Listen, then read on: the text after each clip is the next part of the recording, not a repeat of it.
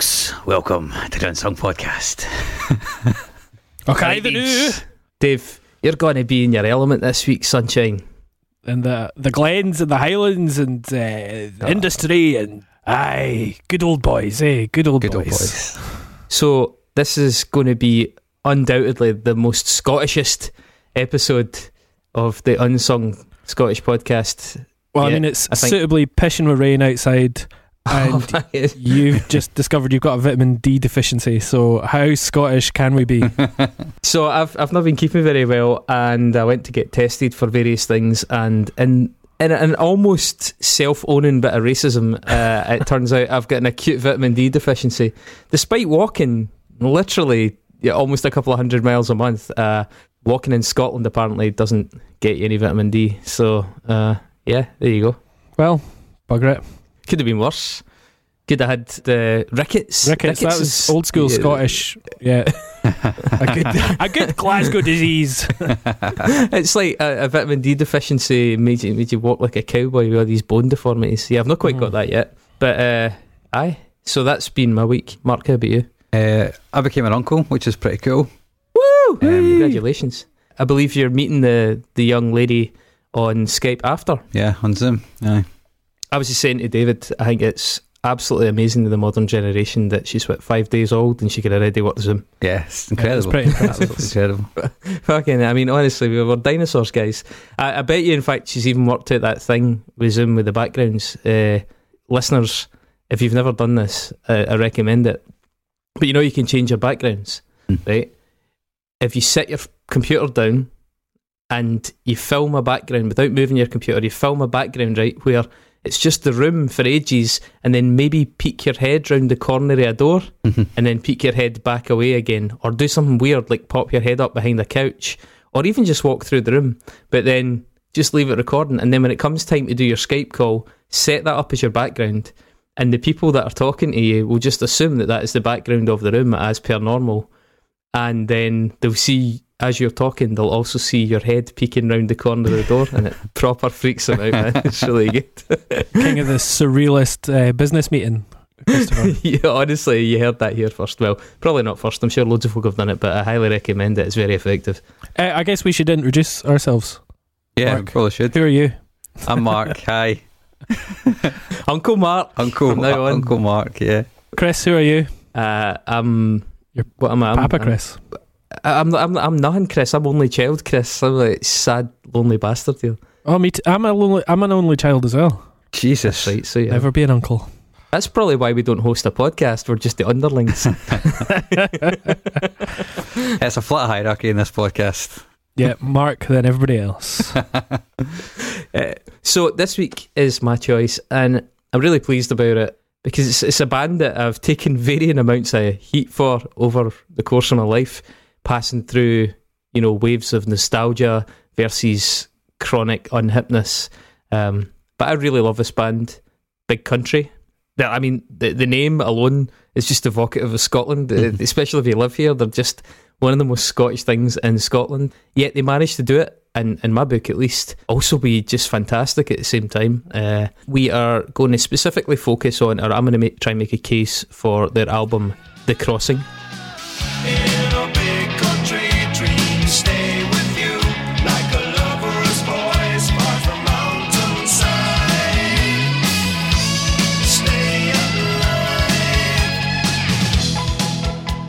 uh, as their unsung classic.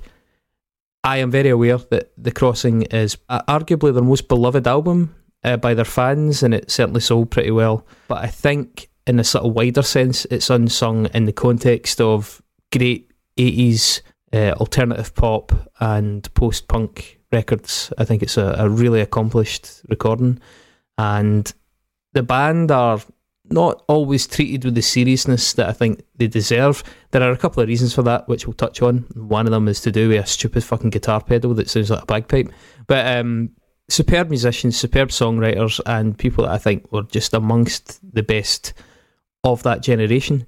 Um, and yet they, they, they, rarely make that top bracket in discussions. Uh, so let's have a wee a wee look at that. However, I think also as a podcast, we're probably the best equipped of anyone I know to discuss this band. Uh, I mean, uh, quite apart from playing uh, the Scottish card, uh, we also have a reasonable amount of immersion in things like Scottish history, which is a really, really big part of this band's shtick. You know, they, as lyricist Stuart Adamson, the main guy, he really ambitiously chose to dip into you know 17th and 18th century Scottish politics and events, you know, si- sizable events in, in the history of this country, and then into even through into like the 1970s and 1980s aspects of the economy and working class life here. I mean, it's it's a really interesting band in in, in terms of the issues that they address. Uh, so I think we're probably well placed to scrutinise that. What are your guys' thoughts on Big Country? Are you going to laugh me out the shop? Mm, not necessarily. I, I mean, we'll go into what they sound like. Um, I w- I would say that they, funnily enough, have a little bit more legitimacy than Runrig do in Scotland. Yeah, I would agree.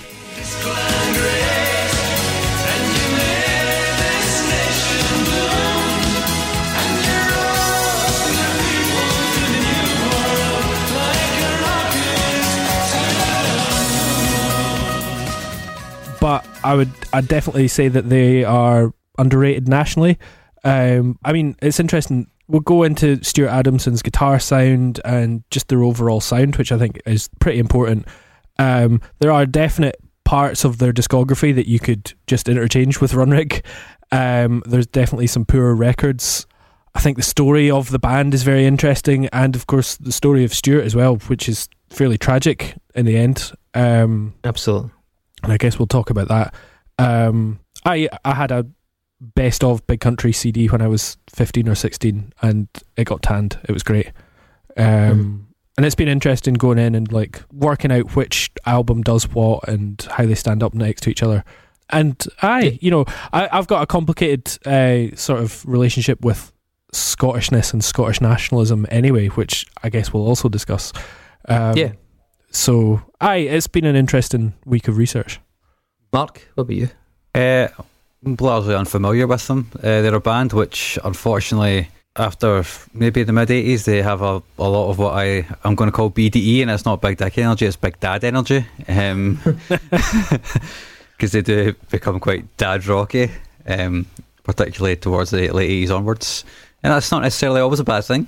But those first few albums, first couple albums actually in particular, like you can make a great case for them being hugely influential and underappreciated. I think I was taken aback by how much I enjoyed the the crossing in Steeltown.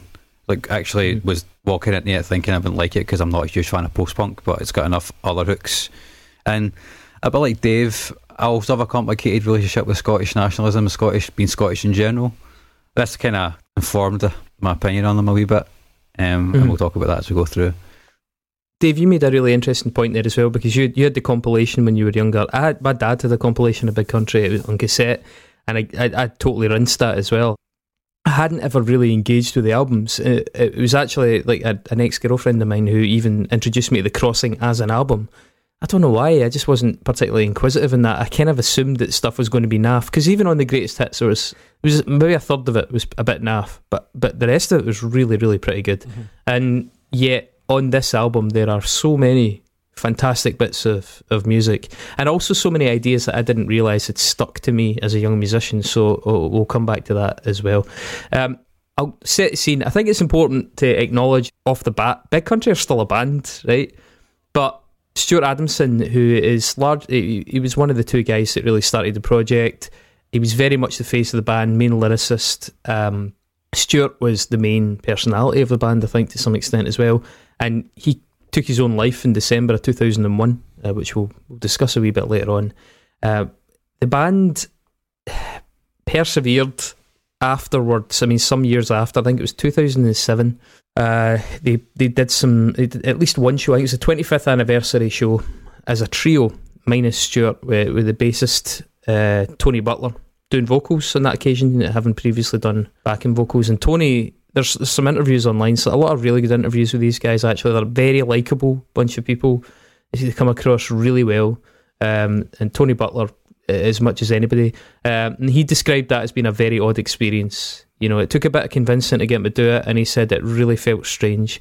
Uh, from 2010, they actually decided to play again as a five piece with Jamie Watson, who's the son of the other founder, Bruce Watson, the guitarist, and also a guy called Mike Peters, who was the singer of a band called The Alarm, a Welsh rock band in, in the 80s, who were kind of quite successful as well, sort of like toured with Simple Minds and stuff like that, and had a song called 68 Guns, which I think was probably the one that people are most likely to know them for.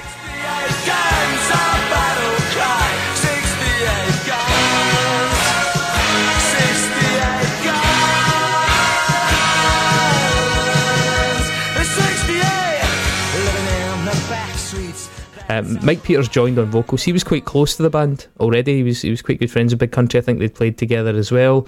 Um, Peters actually said that in, in about the year 2000, Stuart Adamson, prior to Stuart Adamson's death, clearly uh, had actually discussed stepping away from the band. He had a lot of problems with the trappings of being in a successful band. He didn't really enjoy the publicity side of it. I'm sure most musicians would say they don't, but some enjoy the fame. And Stuart, certainly from his personality, never really seemed to be your typical famous rock musician. He still seemed very down to earth and uneasy with that. So Stuart supposedly gave his blessing uh, to Peters if he indeed took over, if Stuart stepped away. Um, after Stuart's death in 2001, I think uh, Peters described being approached about doing some sort of tribute thing in 2002, but declined because he said it was too soon, too raw. Uh, he did, however, agree to join in it when they approached him again in 2010, where they, they, they, they were looking to play in earnest. What I would say is the band were very conscious of not becoming what you would, what they describe and what you might call a heritage band, but a band that just tours on its legacy. You know, like 25th anniversary, 30th anniversary, 30th anniversary of this single, 30th anniversary of the next album, like all these kind of like heritage groups, and there's a hell of a lot of that now. I mean, some some of the biggest bands of the 80s are now nothing more than just a roll them out in wheelchairs kind of kind of thing. And at the time, especially like Tony, uh, Tony Butler had done interviews saying he really didn't want to be a heritage band. He was like willing to play if it was still a current thing, and then he found that a bit too much. It didn't feel right without Stuart, and so he'd stepped away. I think it was about 2012. He finally stopped playing altogether with them. But yeah, they, I think there's no getting away from the fact that the Big Country have become a heritage band. Now I've actually seen them uh, in recent years, and by the way, they were they were really fucking good. They were really fucking good, unironically, really really good. Uh, actually, oh, thanks to a listener of the pod, Kenny Benella, for getting me into that show. It absolutely made my day. I had a lovely time at it, but it was nostalgic. It was nostalgia. It was a nostalgia trip, and I think Kenny would probably agree with me in that. Albeit it was terrific. Really enjoyed it, and I'm not trying to disrespect the band. They have released music nothing they've done since 1988 has really been good. Um, and even the returns were dwindling before then. But yeah, they, they do still exist. They are not the big country that people will know from memory. I am pleased that they still exist. I had a lovely time going to see them, and I would encourage anybody that's a fan of them to still go and see them. It is worth it. It is worth it. It's enjoyable. But it is what it is. You're going for the nostalgia. You're not going to see some energetic, relevant current band. Uh, funnily enough, you can also go see the Skids, Yeah, who are Stuart Adamson's previous band, and they are still touring, and uh, they're still tight as hell live. Mhm. Yep. you know. they actually tour together. Sometimes they play together. Yeah, yeah, yeah. And these these things are fun. I just think you know. I think Tony was right when Tony stepped away. He he called it. He's like, this is now effectively a heritage band, and he, he didn't want to do that, and that's that's fair enough. Mhm. Um, yeah. So Big Country were formed in 1981 in Dunfermline, uh, in Fife, a really interesting part of Scotland. The kingdom. even by the standard, even by the standards of Scotland. Uh, It's about for the pub- ten miles by the crow flies from where Cocteau Twins come from, just across the water. But uh, it's probably a forty-five minute drive. I think that's pronounced water. Aye, that is water. Well, The water. across the water. Yeah, actually, I really to this day still a, a very thickened environment for music in Scotland, and actually, Big Country. We'll, we'll discuss it a bit later, but Big Country, you can definitely hear the echoes of them through some of the biggest kind of big indie Scots acts. You know, the big indie is something that we do a lot of up here, especially because of the vocal and the accent seems to lend itself to it. Anyway, 1980, uh, 1981 they, f- they formed. As uh, Dave said, Adamson had actually started the Skids, uh, which is a much more punk thing, uh, back in 1977 in Dunfermline. Sort of melodic punk, not like snotty really. Um, their biggest song was probably 1979, Into the Valley.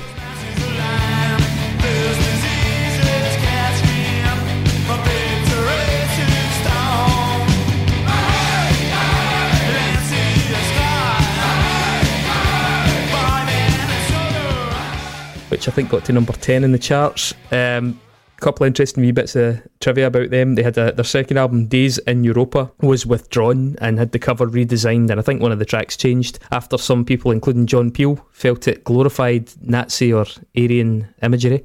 So it's your your, your first cancelled way back then. Uh, the thought police on the case. Uh, I mean, clearly the Skids were in no way courting Nazi imagery, but there you go. It was it was too much. Uh, the following album to that, the, the Absolute Game, was the, their biggest. And if you're going to check the Skids out, it's probably a good place to look because it was like the biggest selling one as well. Adamson actually left the Skids in 1981 to form Big Country. Um, the band continued, the Skids continued, and at least another couple of years. And as Dave says, they've reformed since. There was a show in 2007, I think, where the Skids, as a tribute to uh, Stuart Adamson, which featured Bruce Watson from Big Country in the Skids as well, which was a big one for fans uh, of either, I think. I I guess the elephant in the room that sort of defines the band now is the sort of era tragedy around them. Stuart committed suicide in Hawaii, of all places, in 2001 in a hotel room. He hung himself uh, from an electrical fitting after consuming quite a bit of alcohol. I think it was rumoured to be around three three bottles of wine, just necked it. Um, his band members have done some really, really interesting, very honest, kind of heartbreaking interviews about this.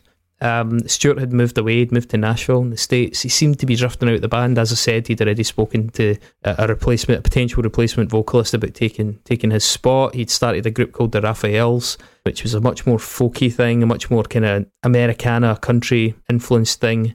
Um, actually, the the night that his his absence was noticed was because he didn't turn up for their fifth show in Nashville.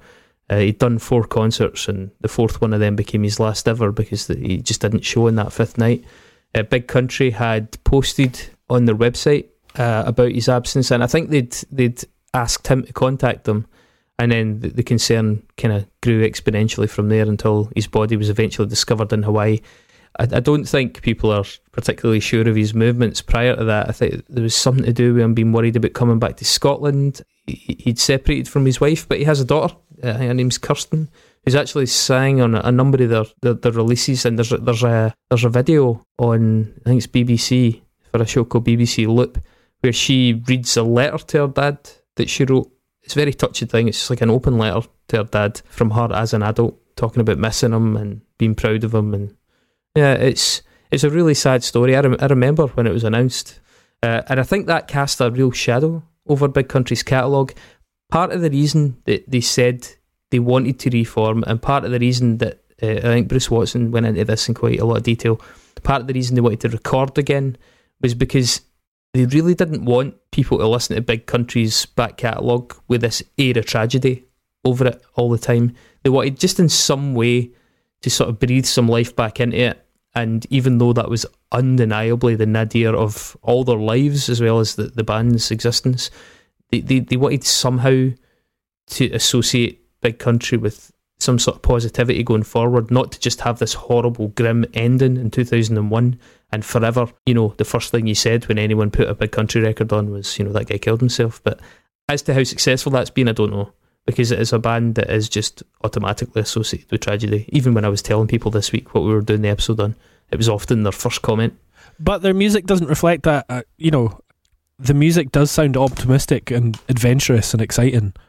And although there'll always be that context around it, it does seem unfair that people tag that tragedy onto it because it it is mostly uplifting and there is an air of adventure to it. So um, yeah, I mean, I I don't I- don't really associate the tragedy with the music when I'm listening to it. I'm just going, fucking hell, it's good to be Scottish, eh?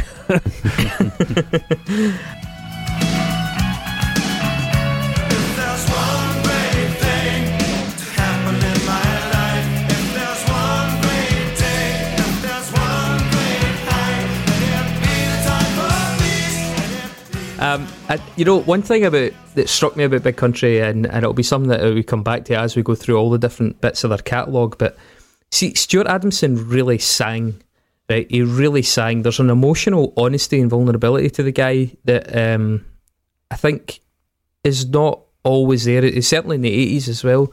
I mean, he belted it out, to use, to use a Scottish term.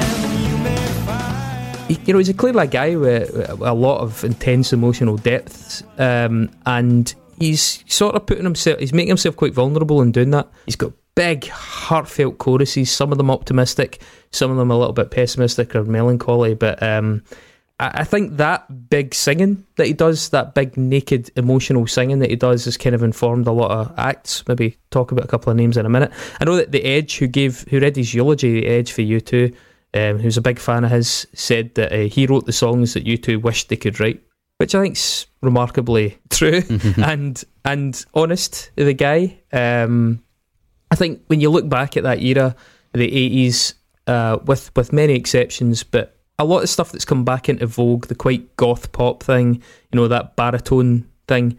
I, I was kind of musing on that this week. And I, I love that. I love a bit of, you know, the, the Type O Negative thing, the sort of, um, what's that band called? Drab Majesty of kind of really Hmm. taking this mantle in, in modern times.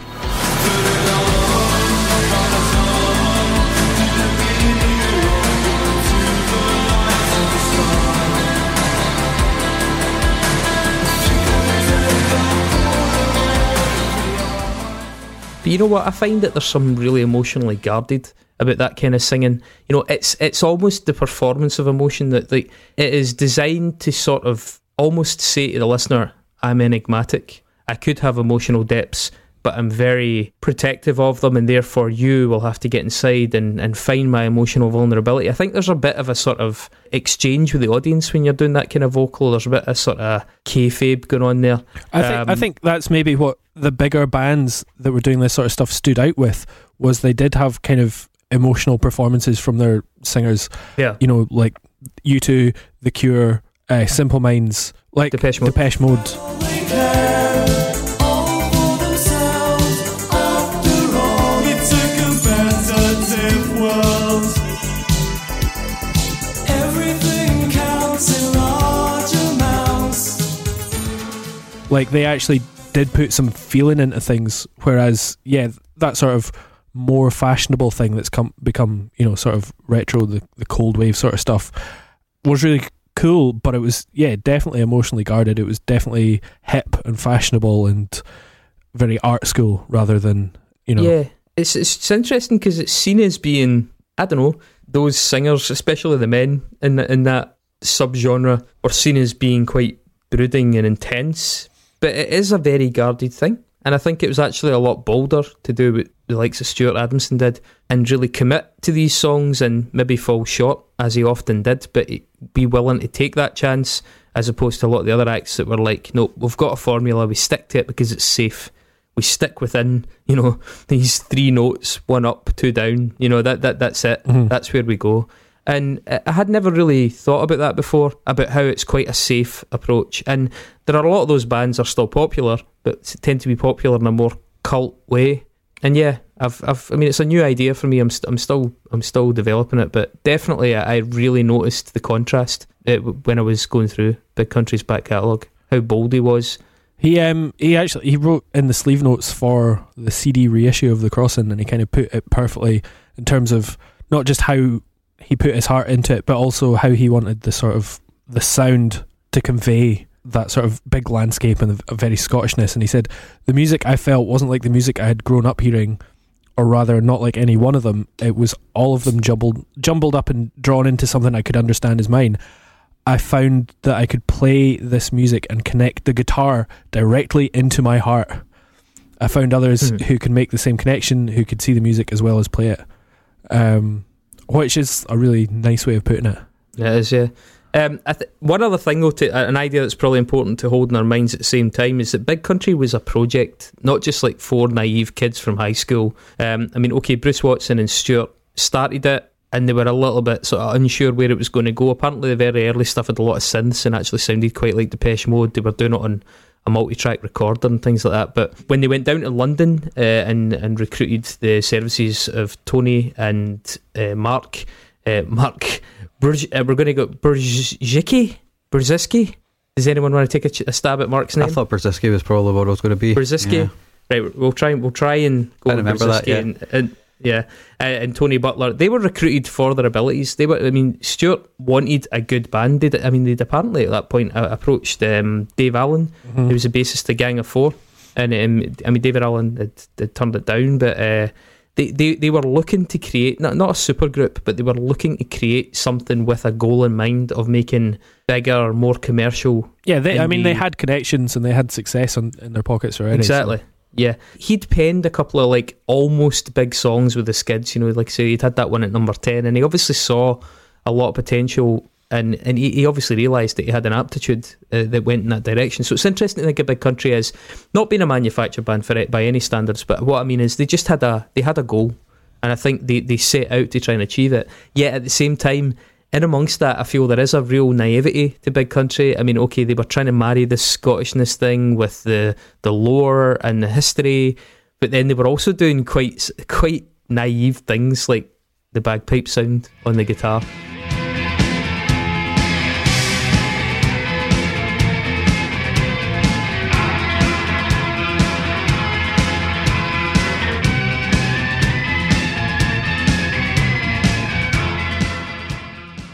That will clearly get discussed quite a bit when we're actually doing the crossing album breakdown, but the bagpipe sound may well have broken this band. It may, you know, it's very hard to stand out from a pack in the early days. You know, why did Big Country, for example, end up being bigger than the Alarm? Maybe it was something as silly as that. The only problem is, I think also in the long run, it compromised their credibility factor. You know, and it, it sort of became the thing that they were dismissed Yeah, for. it, it, at one point it was a USP and then it, it kind of crossed over to be a gimmick. Or at least, exactly. you know, in the eyes of maybe the mainstream or whatever.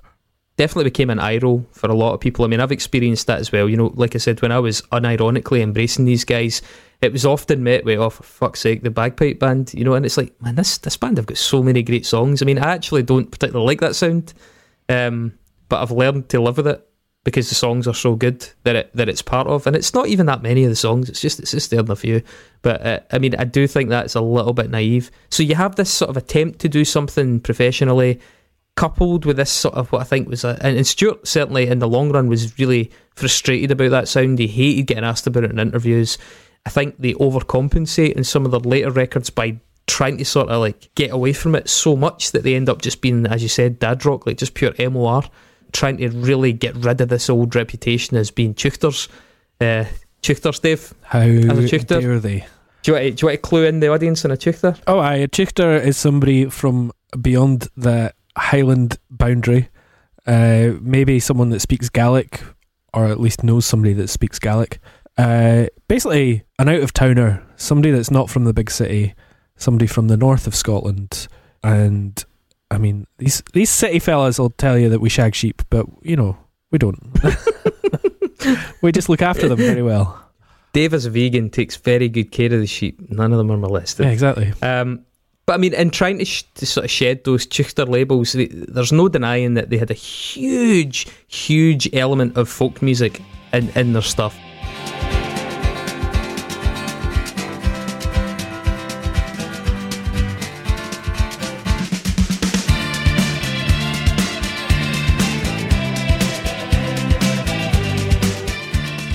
That's actually often a, a total asset of the band. I mean, even just within the context of a rock song, they trill on the guitar, they use sort of scales and approaches that are very, very, very typical of Scottish and Irish folk music. Um, Actually, it's interesting. It was uh, Bruce Watson actually said they made a, a conscious effort not to play any blues notes, um, and that was kind of a punk thing, but it was also definitely a folk thing.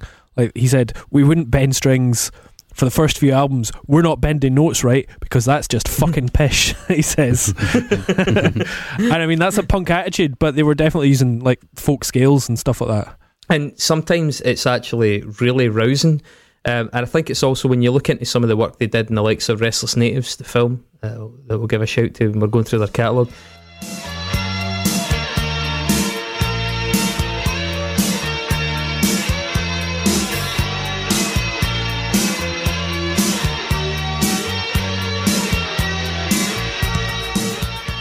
It, it's part of what makes it so effective. It's got a real sort of punch the air element. Maybe it's just the, the Scottish blood in my veins. Stuart often through his music goes hurt, hey, hurt, hey.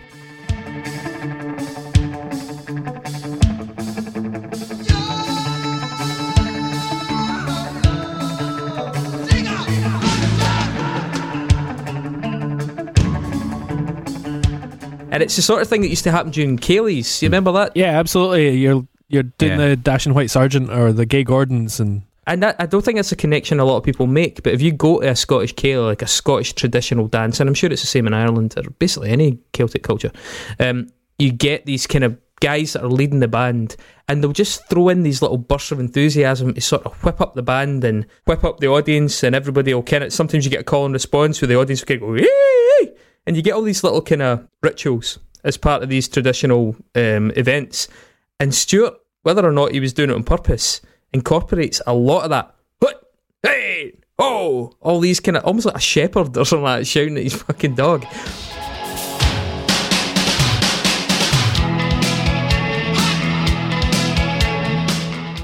It's a really strange thing that th- their music has all these tiny little um, moments of Scottish culture.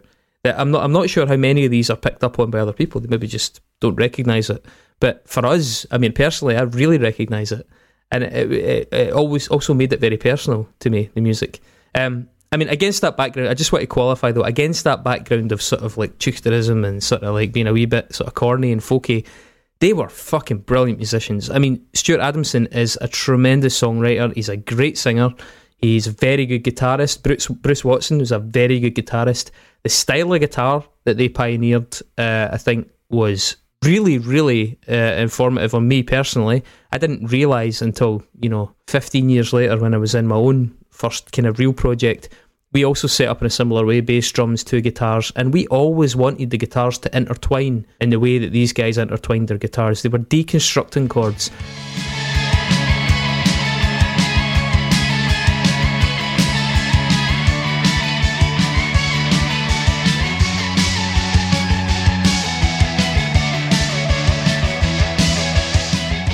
I mean, Bruce Watson said that when they started, they didn't want to sound like there were twin guitar bands at the time. You had Thin Lizzy and Status Quo, ACDC. They didn't want to do that big rock thing of the guitars either doing harmonized drifts or chugging along with each other in the same way. They wanted to try and find a way to use these guitars and you know, they shed the synth stuff pretty early on, but they wanted to compensate for that as well. So you've got really interesting modulation and effects on the guitar sounds. You've got EBows, and then you've got this these brilliant arrangements with they're deconstructing chords and weaving them in and out each other. We've talked about this in the show before. A lot of bands have done this. At the Drive-In have done this. Uh, I think their later days, things like Idlewild have done this. Some of my favourite acts, instead of playing a big flat chord like might have been in vogue in the early 90s, they disassemble them and, and they weave them through each other and it sort of creates the illusion of the chord without it being so chunky. You know what I mean? You're not taking that big big bite of potato. You know, you're getting that, that that it's it's much more fragmented. I love that about it, and I also think the rhythm section in Big Country was crucial to the success of the band. Yeah. I think uh, Brzezicki is honestly one of the best drummers of the 80s. I think he's a fucking brilliant drummer and also a phenomenal drum writer.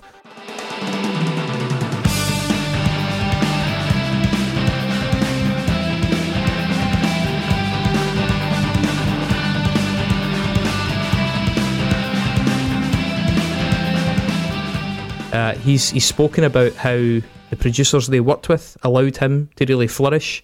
He was he was a session drummer uh, before he joined the band, and he did he did say that there's some producers will really just say no, this is what we need you to do. Whereas with Big Country, he was allowed to add and try and complement the music. And there's there's tracks that he improves 100% alone. And Tony Butler also fantastic bass player, really interesting bass lines. Uh, didn't ever overplay, and a great backing vocalist as well. So you have a really really competent band. lineup. yeah, I mean, And he he basically at times it sounds like a third guitar.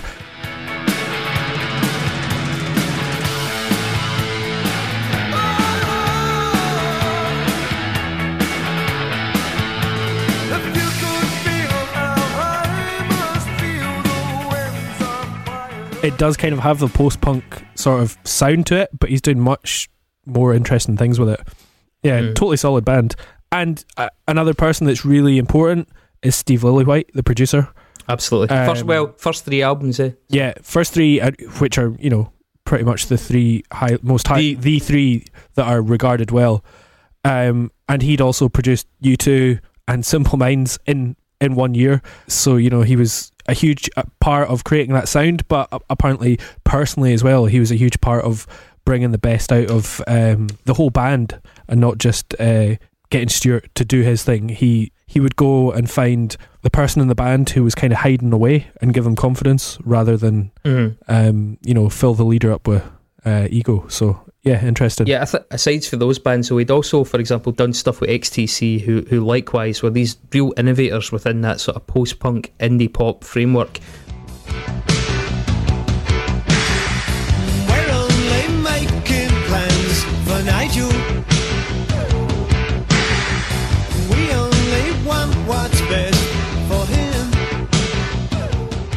And I think those are more natural companions to Big Country for me than some of the bands they were classed with, just because they had they had real original ideas and they were doing something with that separated guitar thing that likes of Fugazi and stuff years later would just take in amazing directions. I'm not saying Fugazi were spending a lot of time listening to Big Country, but the bands like Wire and Siouxsie and the Banshees and XTC they were listening to and they were hearing this this revolution in the way that two guitars could play together and all the possibilities that opened up. And I think it was really, really vital.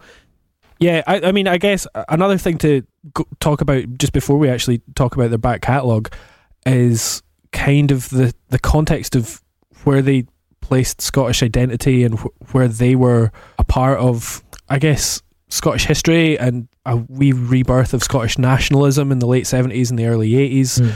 Um, Mark, you were agreeing with me on having sort of complicated relationship with Scottish identity and Scottish nationalism. I mean, from my higher history perspective, I, remember in the late seventies, the SNP came to the fore off the discovery of North Sea oil. Scottish nationalism was kind of a new thing, basically, and then five years of Thatcher. By the time eighty four came around in that general election, Scotland was getting pretty pissed off, and that's when we saw things like um, like the film Restless Natives, Bill Forsyth films. It was a sort of rediscovery of Scottish identity, and I, I think like Big Country were a massive part of that. It it ran through all culture. It was literature, art, music, you know, everything. Yeah, um, I've got a working theory about not just about this band, but about kind of a lot of Scottish, Scottish, Scottish-ish music. You know, music that is actually talking about the, the, the character of being a Scot, or you know, references our culture and our heritage and stuff like that. Um, so back in the early 20th century, there was like there was an idea kicking about in literary literary circles called the Caledonian anti-scissor and it's The Caledonian, sorry, say the Caledonian what? Antisyzygy. Yep, that's exactly it. Yeah, the Caledonian How, anti-scissor how, how'd you spell that? A N T I S Y Z Y G Y anti scissor Ah, okay. Yeah. I've total. I've, I've I've never heard that. Yeah, so there's basically this idea that kind of comes from how the Scottish identity is and o- is, is and of itself an idea of dueling polarities within one entity. It kind of comes back to this idea of Dr. Jekyll and Mr. Hyde.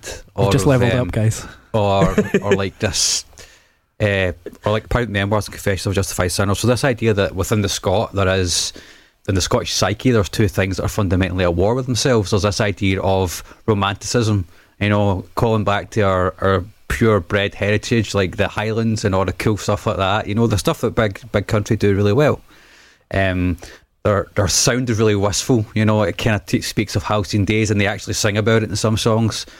But the other side of that is the the blunt reality of life as a Scot. You know, and, and particularly as a working class Scot. You know, um, so this this idea kind of comes out from people who are clearly studying Robert Louis Stevenson and James Hogg. It, it kind of comes back to this idea of uh, T.S. Eliot said that there was absolutely no value in provincial Scottish literature. So um, obviously, that got Hugh MacDiarmid, who was actually was actually one of the people that formed the SNP in the in the just in the post and sort of modernist period uh, between World War One and World War Two. He was really, really passionately patriotic, you know, and he kind of elaborated on the concept of it uh, because he was like, "Well, I'm I'm a Scot, and, and I understand what that means," and he seemed to reference this kind of contradictory quality um, that a lot of Scots a lot of Scots literature had at the time. I think a lot of Scots art since then has also had also wrestles with this idea.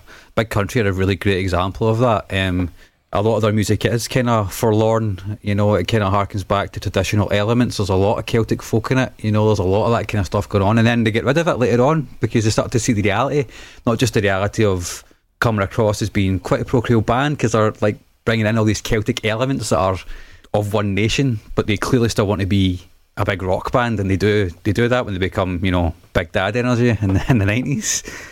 Um, I mean, certainly so you those- two became the biggest band in the world because they weren't. They didn't sound Irish at all. mhm. I you can imagine if you're working with Steve Lillywhite and you're seeing that it could have been us, and they they fucking love us, but also we've got something we really want to say, Yeah. and it comes back to that that that you know that antisyzygy, the Scottish disjunction, I suppose is what you could call it, right? Um, these two warring facets of that, and I, I think it doesn't just go through art, but I think it goes through us as Scots as well as people.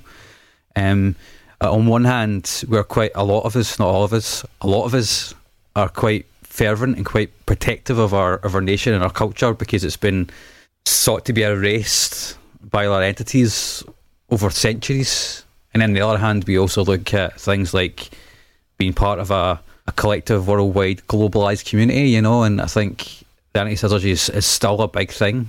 I think Big Country are a really the example of this in music, and I, I think it's still a, it's a working theory. It's an idea that I'd like to explore further, I suppose. Um, Can I can I put a pin in it for a second and just say, Dave, I think you're right about the U2 comparison. I do think U2 early on had quite a lot of Irishness, and I mean Mhm. certainly you know things like Bloody Sunday and all that kind of stuff. That that sort of like mirrors a bit of what Big Country were doing when they were singing about the Jacobite rebellion and, Mhm. and the, the the Highland clearances.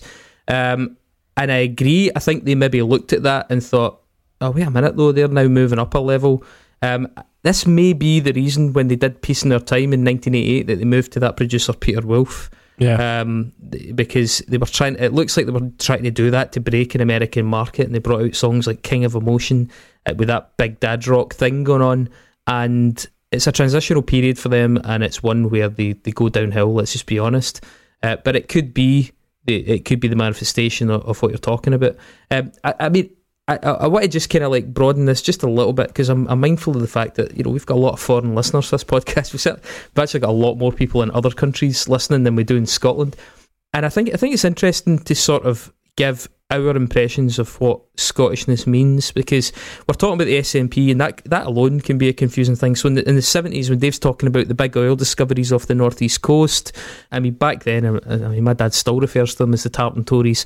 It was quite quite a different beast from the political party that's in, in power in Scotland today, who are now broadly centre left uh, with some really quite progressive policies. And I think Scottish culture generally is centre left. It, it's been that way for a long time. It was always a poorer country with lower life expectancy, more reliant on uh, industry, steel, coal, shipbuilding, especially in Glasgow where we are. Uh, I think it's a country with an interesting, like that. That is, uh, visitors and friends of mine to, to Scotland find think at first it's a little bit far fetched, you know, but there is a distinction. There's certainly a, a cultural distinction between Scotland and England, despite how close they are. I mean, you know, look at any voting map, for example, and see that I, th- I think barely a right wing politician has been elected here in the last 25 years compared to England, where, you know, if you see the Maggie Simpson map of Scotland that you get in an election where it's all yellow up here, which is centre left or Liberal Democrat centre left, and you see England, which is usually predominantly blue, you see there a distinction. Now, this is kind of fed into by, you know, a history of a lot of things. In 1707, the Great Betrayal, as they call it, the, the Act of Union, in, in which, you know, the, the, the, leaders of, the, of the time were largely bought off by the English Parliament to sign away a lot of the, a lot of the rights uh, that Scottish people had. And I think, like, I mean, there's so much that happened beyond then. There, there was the clans, or the Jacobites. There was the mid 18th century. I think is a really fascinating period for the Scottish psyche as well. Absolutely, that that whole split personality of Scotland comes from comes from that, you know, and it's still something we, we deal with today. Well, it's interesting that very few of the people I'm talking about as well, visitors, friends from other places, very few of them know about the Highland clearances, for example, as the ethnic cleansing that it was. I think that's a fascinating thing that we experienced ethnic cleansing. Thousands. I mean, you you you had atrocities. I mean, real atrocities. You had people being put on ships that they they knew that almost the entire ships were going to die of disease by the time they got to Canada. You had Villages were just Villages. set on fire. villages set on fire with the people fleeing, you know, people killed in the fires, people killed by the soldiers, people dying by the dozens of exposure, you know, like hundreds and hundreds of bodies, people flooding down to cities like Glasgow. Uh, This is part of why Glasgow became such an impoverished city because you had this massive influx of basically asylum seekers from the north. You Ah. know, Yeah, continue. I've got something I want to add to that, but sorry, continue. just just looking for shelter, arriving here with like the possessions they had on their backs, no shoes, illness, you know, frostbite, all kinds of things. It's it's a fascinating period of our history, but it's also a history that we've sort of learned to just well, it's just it's just what it is because it's not given really that widespread recognition, and it does contribute to that duality. There is a genuine trauma behind that. And the legacy of these events is where we find ourselves now, still having things like, you know, independence referenda to try and establish sort of self governance. And I think it's just such a complicated history that people coming to Scotland don't necessarily appreciate.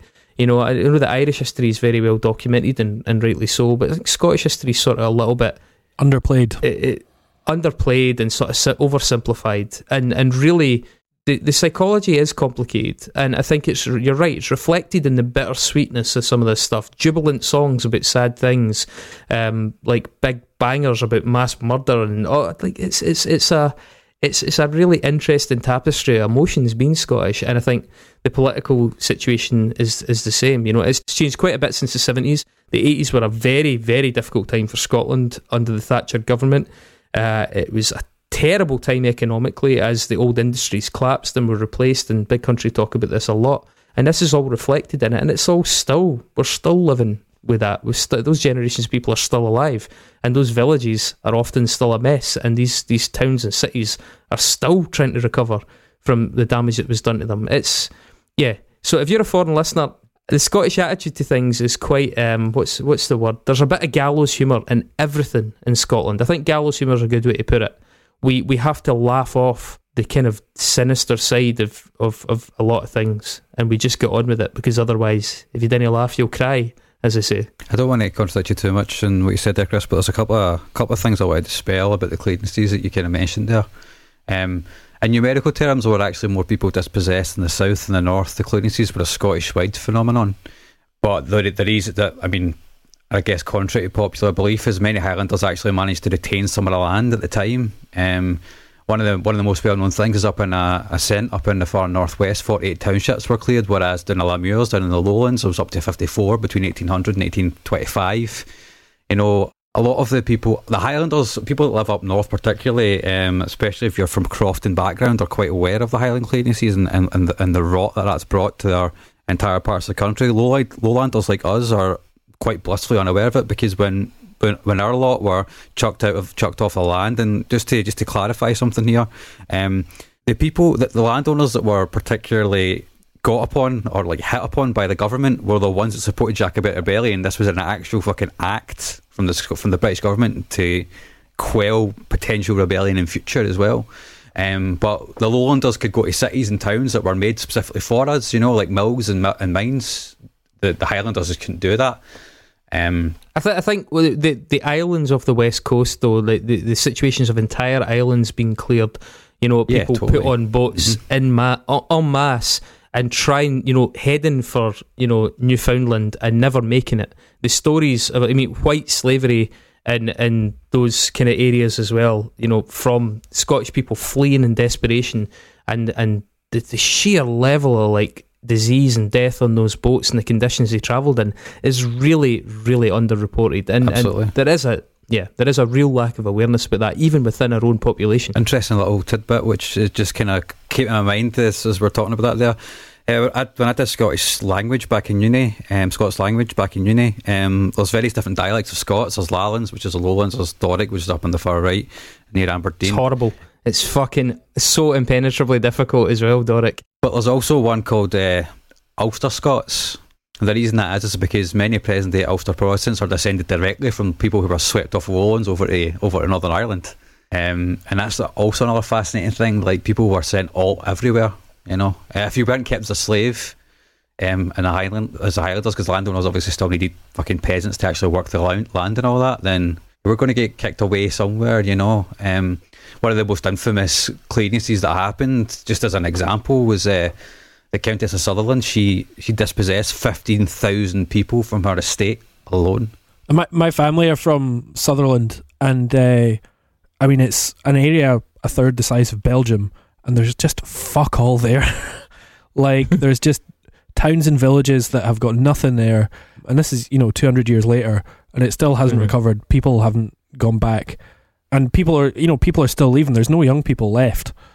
Um, Yeah. They've been leaving. You know, there's been a drain for so long.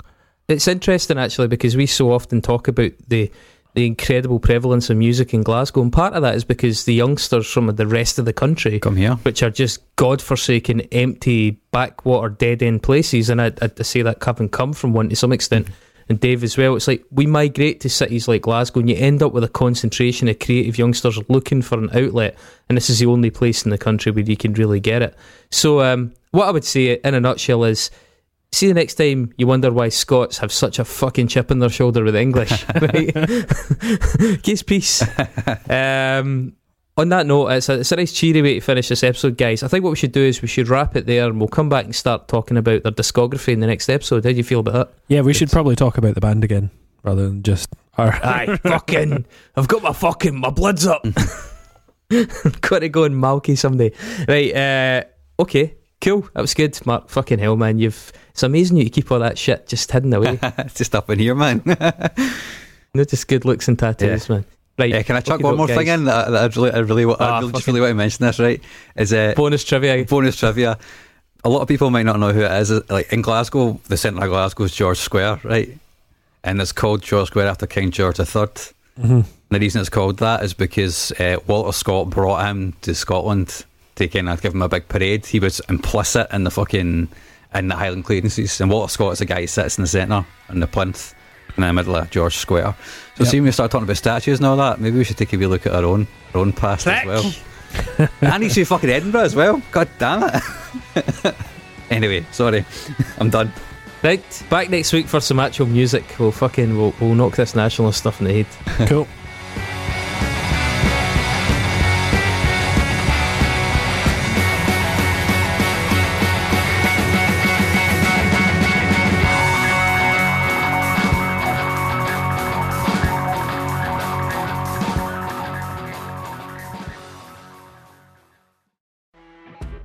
You know when you're listening to a true crime story that has an unbelievable plot twist that makes you stop in your tracks? That's what our podcast, People Are the Worst, brings you with each episode. I'm Rachel. And I'm Rebecca. We're identical twins who love true crime cases that make you say, didn't see that coming, and we hate the people responsible for them. Listen to People Are the Worst now on Apple, Spotify, or wherever you get your podcasts.